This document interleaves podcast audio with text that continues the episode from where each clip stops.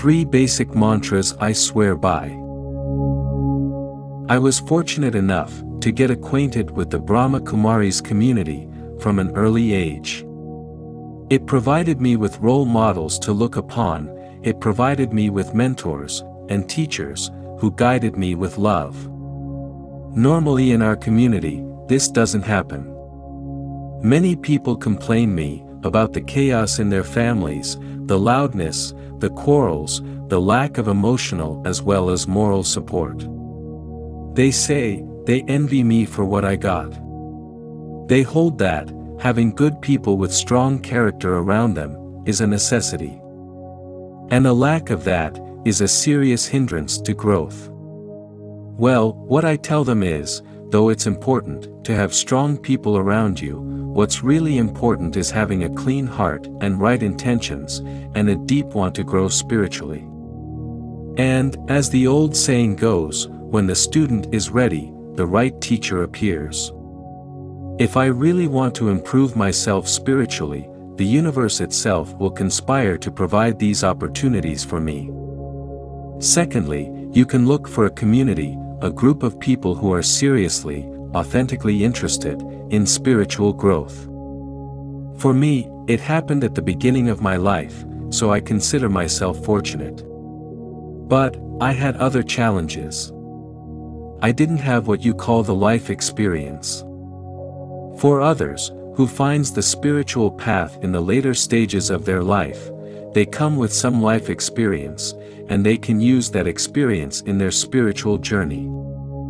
To find companionship, to find friends who are studying these things, and to try and keep that company as and when you can. But to do these things all by yourself, can be quite challenging.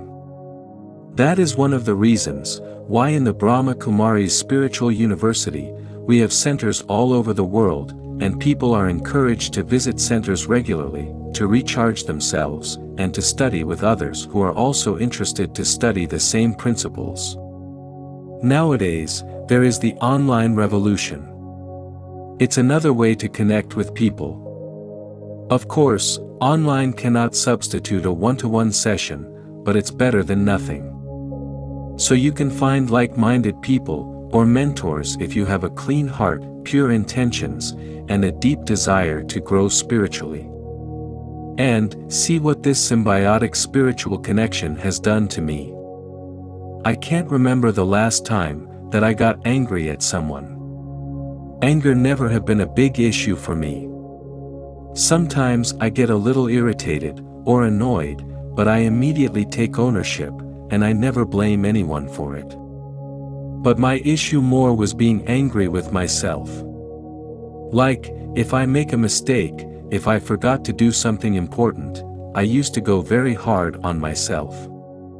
But over the years, I did overcome that, I learned that, if I am in that state of self-directed anger, at that moment, I am not a friend to myself, and in turn I am not available to others.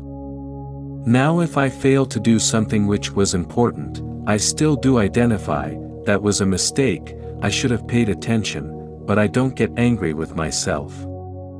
Now I have these three mantras. Number 1, identify, or learn the lesson. Number 2, forget the situation. And number 3, move on. This process is very important. Carry the lesson forward, but forget the situation. That way, I always keep learning, but never get stuck in the moment.